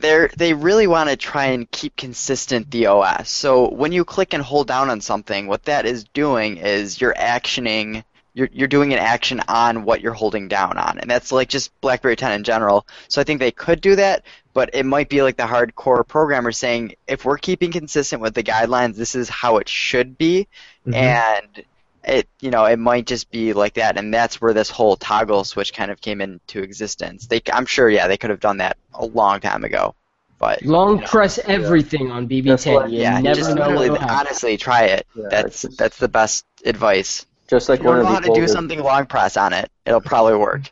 Just like one of the older BBM betas had in BBM groups, you could actually put in chat pictures. Yeah, that was done. And they took it out for fluidity, I guess, for the flow, for issues with flow using the app and stuff like that. I personally didn't think it was an issue based on what I saw. I would have loved it. I know lots of people that would have loved it, but there's also some people who are very vocal and don't like it. I think James doesn't like the flow about it. Don't do it. I mean, they were. What I would love, and I just got to speak on this a little bit because it's such a pain point for me. They have siloed experience right now, where photos and the conversations they're in are all siloed off into an album. So everything's organized. You post a photo, and you know that all the conversation on that photo is going to be happening in the comments on that photo. When you put it inline in a conversation, some of the conversation will be put into the discussion thread, and some of it makes it over to the actual album. So you're almost invalidating the service proposition that you have with the segmentation. So it's like, do it one way or do it the other way, but don't do both. Yeah. What I would also like is just a way to have context. So if you tap on someone's BBM status in the feeds, it'll actually quote their status so that you can add context as to why you're sending this message. I would love that inside BBM groups, so that if I'm commenting on a link, I can tap on the link, type a reply on the link, and have the link referenced within my comments. I think that would be great to add just a layered, kind of better threaded conversation flow for BBM groups, which again is a work tool for many, many people just to stay quickly communicated. Jubei, what is some of the things you want from BBM? You mentioned that there really hasn't been a substantial update for BBM. What are you guys looking for at this point, now that we have a little bit of sense of what they're bringing forward? My main thing with BBM right now would be channels. Channels, I wrote a piece on this on N4BB, a big list. Channels needs a substantial update, and it has an incredible amount of potential. I know that the team is working on different things. I don't know where channel sits. I know update is coming, and I know it's on the back burner. The BBM team does have their prioritized list things to tack on moving forward. So, you know, personally, I would say that channels is probably the #1 thing for me, because you know, last week you mentioned how it's just kind of like it takes the best of everything and puts it together, and it's integrated within the BBM messaging app, and it's brilliant. And the potential that channels has is enormous. And there hasn't been an update in months for it. So, you know, for myself, it'd be great to see something come along somewhere before the end of the year for channels, but I don't know how. That's probably unlikely. But out of all the BBM stuff, I know I'm looking forward to like BBM money and things like that, but having an update for channels for it to be where it should be would be amazing. Right. Roll out BBM money and shortly after update BBM channels to work with BBM money. Makes sense. I'd like some of your opinion on BBM money, because I'm thinking about it more and more, and I'm starting to think of, you know, BBM money is maybe kind of targeting more of that PayPal type of crowd instead of, you know, the Apple Pay type of crowd. Because the way I view BBM money and what I've heard and what we've heard about it is that basically it's a way that you can transfer funds wirelessly through messaging someone on BBM or whatnot. And it doesn't seem like it's directly kind of like a wallet, like a Google wallet per se on your phone. I can definitely speak on this. There are two announcements coming following the announcement on the Inside BlackBerry blog. There is Transfer 2 integration, which is a lot like Glimpse integration, where they're taking an existing peer-to-peer service and plumbing it into BBM. So you're able to create a Transfer 2 account, connect it into your BBM, and send funds direct, like PayPal. That's Transfer 2, that's airtime remittance across the country. PayPal sometimes has regional restrictions, so you can't always get your money where you want it to go without heavy taxes, etc. Yeah. So airtime remittance is one thing. BBM money, however, is connected directly to your local bank, and right now it's essentially only in Indonesia. With that, you are able to use it as a payment service in specific places that support BBM money. So again, not too many places, but you can use it to deduct directly from your bank account through BBM, kind of like Apple Pay. For something, and I think Kevin last week spoke about this, and I think it deserves a little bit of attention, is that Apple Pay works with credit, and BBM money works with banks, and I think that's a critical difference, because we have our money stored in banks, and the idea of BBM money essentially cuts out the middleman, because like when Brandon mentioned, like, is it the PayPal crowd or is the whatever Apple's offering, what is it called, iWallet? Apple Pay. Apple Pay. That's right. Basically, the most simple way you'd imagine it to be named. Right. So. Apple Pay, yes, you will. Yeah, you're only going to be able to buy new Apple products using Apple Pay in their store soon. And that's what gets me, too. You build NFC, a fabulous near-field communication technology, into your phone, and you limit it to Apple Pay. So, it's like when you have an issue financially, you deal with it with your local bank. You know, when you have if something ever happens security-wise or financially with the Apple Pay, I wonder what kind of nightmare situation, because it's like, all right, was it the software problem? Was it a bank problem? Was it a merchant problem? Is it a bank problem? There are a lot of things. Did my phone charge me? Yeah, did my phone charge me 3 times, or did my bank accept the payment or charge 3 times? Right. You know, what spectrum does it land on? It's great, because John Sims did tell me in person, he's like, listen, BBM money is not going to move forward without partnerships with the banks, because the banks is where it's at. It's like, well, with the BBM money, I seriously doubt there'll be a security issue or any kind of issue with just BlackBerry on their end. Possibly, I don't know, but if there's any issue, it's simple. You call your local bank. That's it. Done. There's no delay. There's no middleman. There's no different, people that you got to, you don't have to make 4 or 5 different phone calls to different people to deal with one purchase if anything goes wrong. So, yeah. Well, I mean, like, personally, in my experience, I never use my debit card anywhere, just because whenever you use your debit card, if it gets compromised, you're basically in a lot of trouble because someone can really take all your money in your bank account. Whereas if you use a credit card or something, then you're dealing with the bank, with the credit card company, and they have their own insurance that deals with it right there, and you're a lot more protected in a sense, in that sense, in terms of credit card fraud, obviously credit card fraud and stuff like that. So, for instance, I purchased a BlackBerry case off of a so-called reputable BlackBerry blog that shall remain nameless. It rhymes with experts.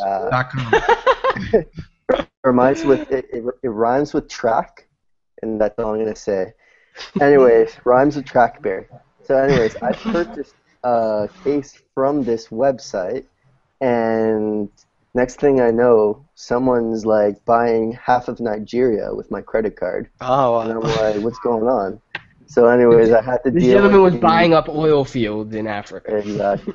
So, anyways, I had to deal with the credit card company, and luckily it was my credit card because they have that insurance. So, if something happens with them, it's actually their money that's being spent. It's not my own money that's getting spent because they're lending me money to spend on their behalf, and I have to pay them on time unless I pay interest.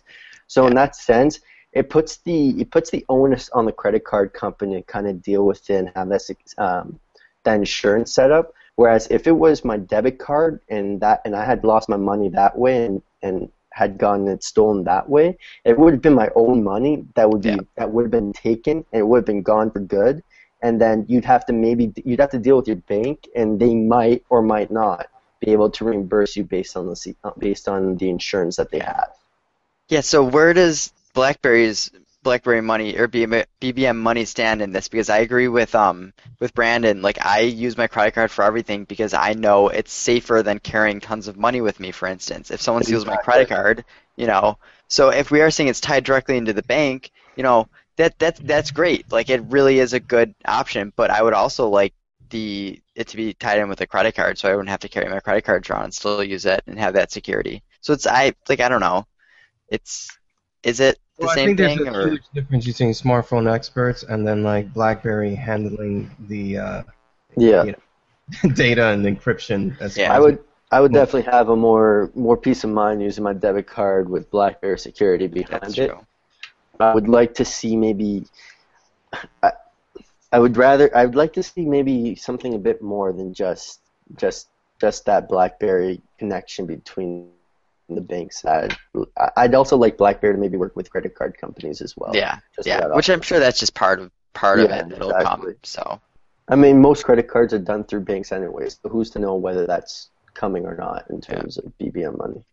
And we've talked about it before. I mean, look who just hopped on, Mr. Ronell. We'll integrate him into the conversation about BBM money. But we've talked about it before that when you are swiping your Visa, when you are putting Apple Pay to your credit card, MasterCard, Visa, whatever, BlackBerry with QNX is behind the scenes running those financial servers, which are actually taking that transition and making it an actionable item to your bank account. So, I mean, when we look at it, one way or another, BlackBerry has their hand in mobile transactions. It's how can they elevate that and connect it with BBM. I think channels, as we've mentioned, is a great venue to do that. Bring brands on to actually sell direct to users through BBM. Allow me to pay directly in BBM as I would for an application in BlackBerry App World. Make it seamless, make it integrated, and allow me to connect with PayPal, my credit cards, and or a transfer type of solution. I think that would be awesome. And now PayPal is its own company, so who knows what may happen there. Supposedly they've signed on a deal with Samsung, which kind of voids them from working with Apple, but who knows? Someone may swoop in with an offer for them and integrate the service directly. We don't know at this point. It'd be interesting to see. Ronell, are you available at this point? How you doing? I'm good, thanks. I'm good. Just got back home, so. Sell them lots of passports, eh? Yeah, man. Lots. Tell me about some of the experience you have in store. We had mentioned, and you showed us a picture that you're actually putting out a laptop and showing off BlackBerry Blend in store. I know there's some things you obviously can't talk about as per your process, but what's it like out there over in Canada at the store level? There's actually a lot of hype. A lot of people are interested about the device, and nowadays a lot of people do their research online in terms of researching and trying to find out about the device. And even with some of those bad reviews that have been going around, people are still wanting to take a look and see what the size of the device is, can I fit in my pocket? So definitely 100%, there's a lot of interest. Pretty positive, I would say. I think BlackBerry's doing a great job. I'm definitely excited about it. How about Blend? How do you go from showing you a weird, crazy, cool device to saying, oh, as well, this thing connects to all your type of other mobile devices, be it laptop and or tablet? How does the conversation go, and are people impressed with it? It's pretty easy. I mean, once you're done showing the awesome device, you transfer on to, okay, well, at the end of the day, or you're at work, you have to put your BlackBerry down. So, I say, okay, advanced interactions, you flip your phone down, it goes to sleep. Now, say you're at home, and you're relaxing, or you're at work, and you're transferring over to your desktop computer, you get your notifications, you get your whole BlackBerry experience on your computer, basically. You have access to all your content, and you're able to, reply and create emails, and you don't have to be right beside or inside your phone. You know what I mean? Absolutely. And showing it in store right there in front of them, I mean, that's got to be such a big seller. It's like, wow, I'm already amazed by this device, and now it offers me this extended service utility as well. And I know you're kicking butt out there, making sure people are really seeing BlackBerry for what it does offer today. So awesome. It's great to hear, Ronell. 100%. Definitely. Brandon, you see Passports in Toronto in the wild yet, or not? I haven't been to Toronto since the Passport launch. I'll tell you though. I'm in the middle of nowhere, and half the people I've seen up in this small town have BlackBerry 10 devices. So, ooh. I don't know. Chen made a big stink about like owning Canada. If we can't get our home team behind us, there's a bigger problem we need to address. Mm-hmm. So it's great that you're mentioning, that BlackBerries are still prolific throughout the area.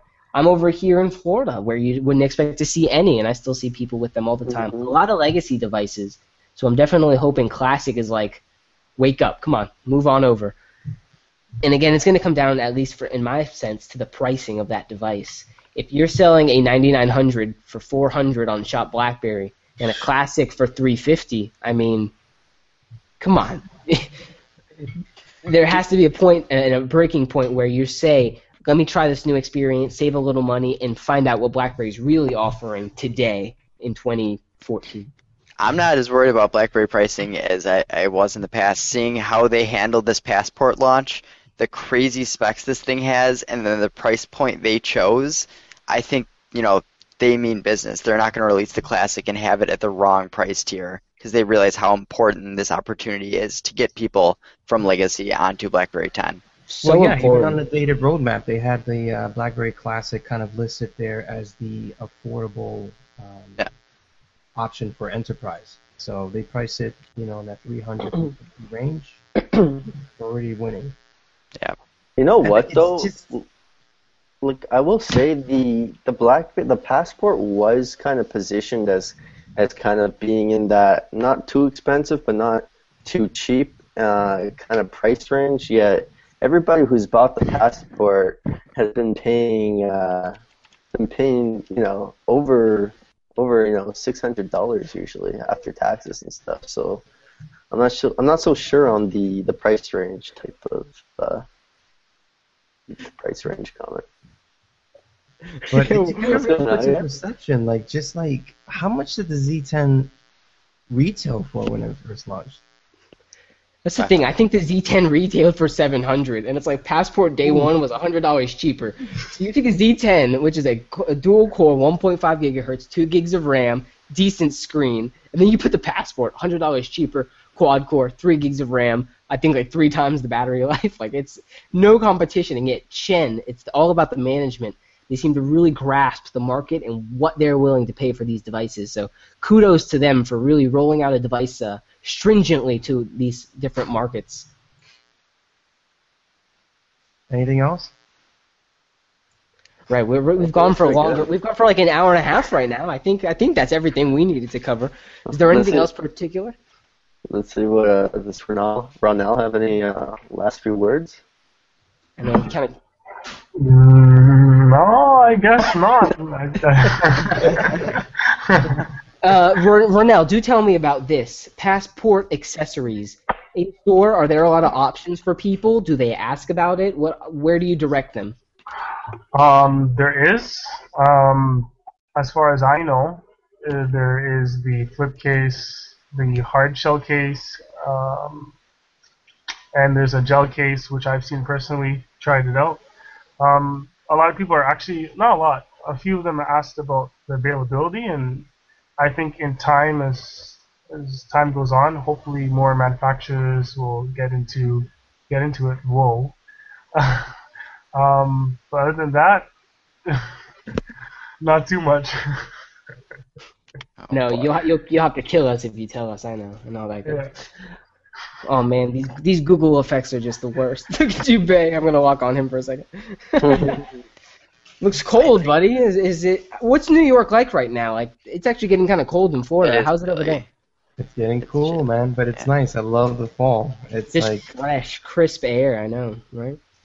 This is what this is what the podcast has come down to. Yeah, no, this means we've gone too far. Like, we're on there too long. I think this is the first. I do want to give us props, though. I think this is the first time we have used Google effects throughout, like, any Barry full stream. And you know, every other podcast, episode number 1 is where all the effects are being played with and everything. So we made it a full season before we did it. So I think we got ourselves on the back. Right, season 2, we graduated. I mean, we're on to the new. But no, let's talk just a little bit about what we're hearing for 10.3 subsequent OS releases. So at least what I've heard internally is that there will be builds of 10.3.2. and 10.3.3, they're actually going to focus on core aspects of evolving the BlackBerry OS experience. So I heard 10.3.3 was really going to work on the Android runtime and making lots of improvements and integrations. The thing is, will we see this OS update as a standalone update, or will it be just kind of an internal build numerical archive for them? Have you guys heard anything about subsequent OS releases? Are we moving to 10.4? Is that already in the pike?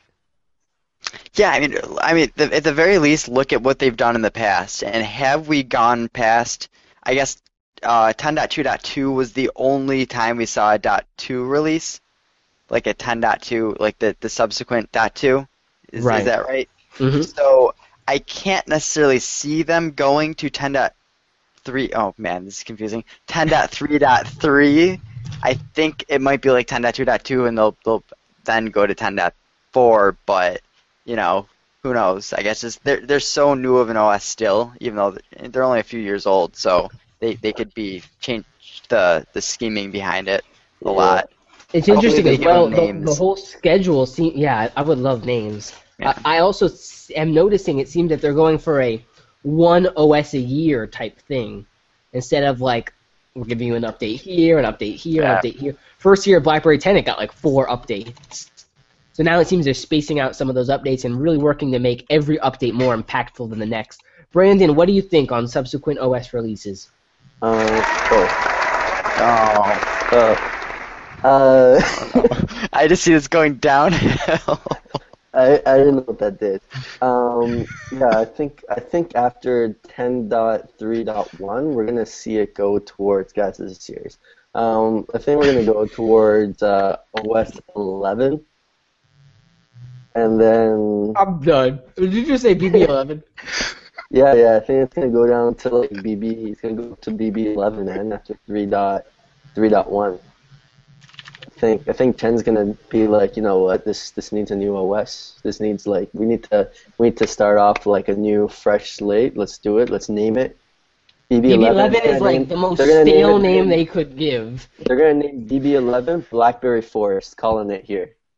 All right, guys. BlackBerry Forest? BlackBerry Forest. Forest? Where do you get that from? Because there's so many possibilities that can happen in a forest, man. Just think about it. It's hard to think and see you as a pirate at the same time. You can grab resources. You can do some trade in there. You never know. I think we've definitely gone too far. Should we, yeah.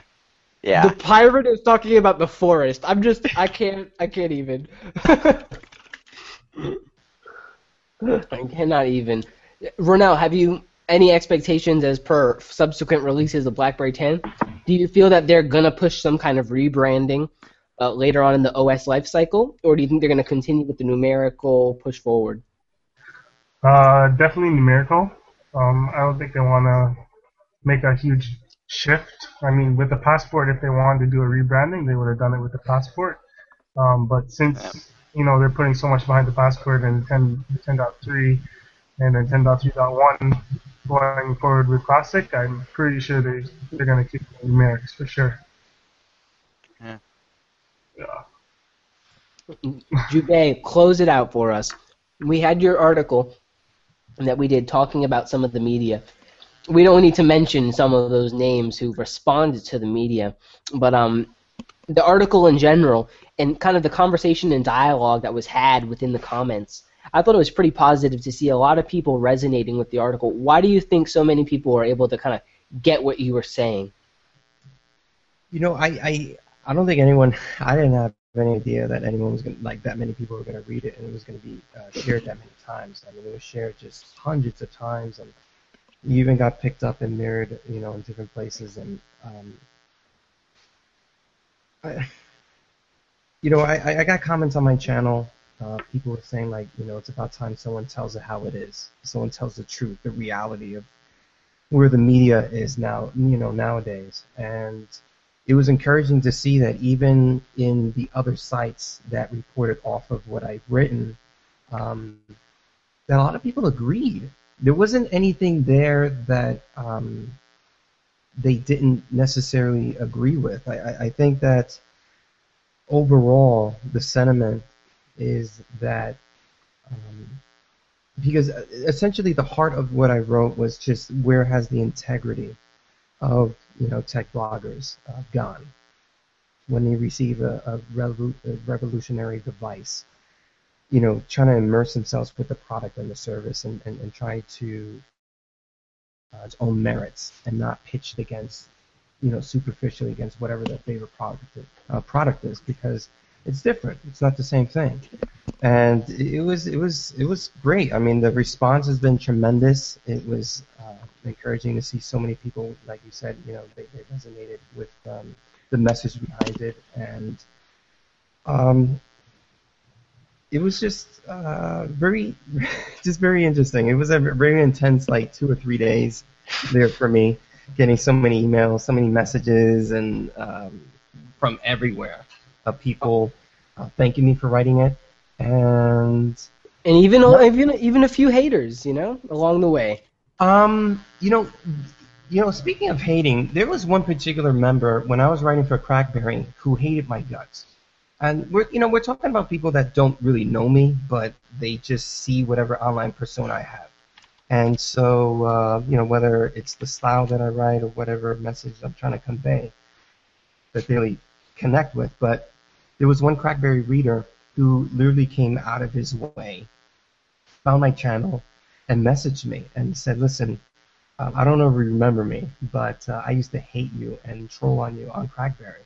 And I remembered him. I said, I know who you are. I remember you. And he said, listen, I just want to let you know that the last thing that you wrote, the editorial on the Passport versus the media, I really connected with. And I feel bad for hating on you for so long. And I just want to let you know that you were right. You were always right about what you wrote. And I know that James and I, you know, we have, like, this kind of visionary thing when it comes to BlackBerry, where we see things before they happen. And a lot of people are like, oh, no.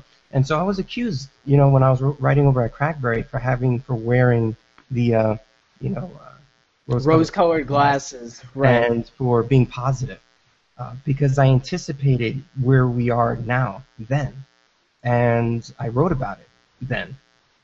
So it was just really nice for him to come around and to just, you know, tell me that he connected with it and that he's sorry for any trolling that he might have done. And, you know, I thanked him. I said, you know, that's awesome that you found me. I really appreciate your response. And, you know, those are one of the many stories in the last few days that that has transpired that I've really enjoyed and really encouraged me to continue writing about topics that people care about and talk about issues that people want to hear. And speaking on issues that people want to hear, when are we all going to KFC? This is big for me. I know Ronell wants to go really bad. He's all about it. There's a divide in the Berry Flow crew between KFC or Popeyes. I personally like KFC. There's no divide. Oh, there is a divide, I guess. Why Popeyes? Have you ever eaten at a Popeyes before? New Orleans, that's like where Popeyes originated, and it is so good there.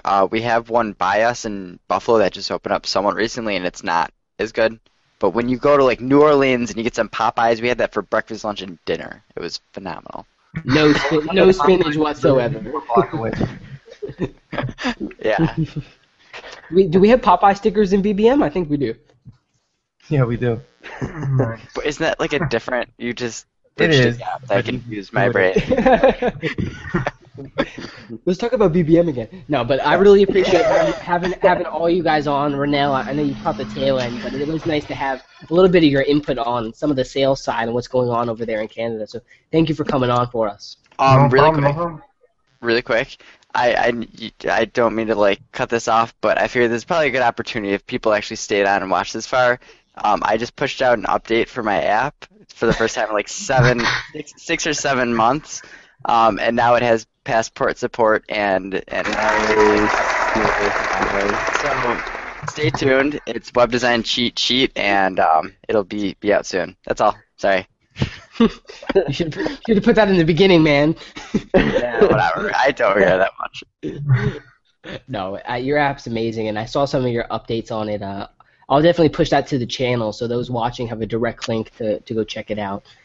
Jubei, Brandon, Alex, Ronell, always a pleasure to have you guys on. Season 2, we're finally in it, second Feels quarter. Good. Yeah, I'm excited for this next quarter. BlackBerry just continuing to kill it on these market earnings reports and things like that, bringing in solid new devices and services. We've got a lot of great articles and content on BerryFlow, so continue to check it out. Let us know what you want to hear, and we'll bring it. And by we, I mean I'll tell Alex to do it. Okay, we have to end this now. All right, guys. You have a good rest of your night. Thanks for watching. All right, later.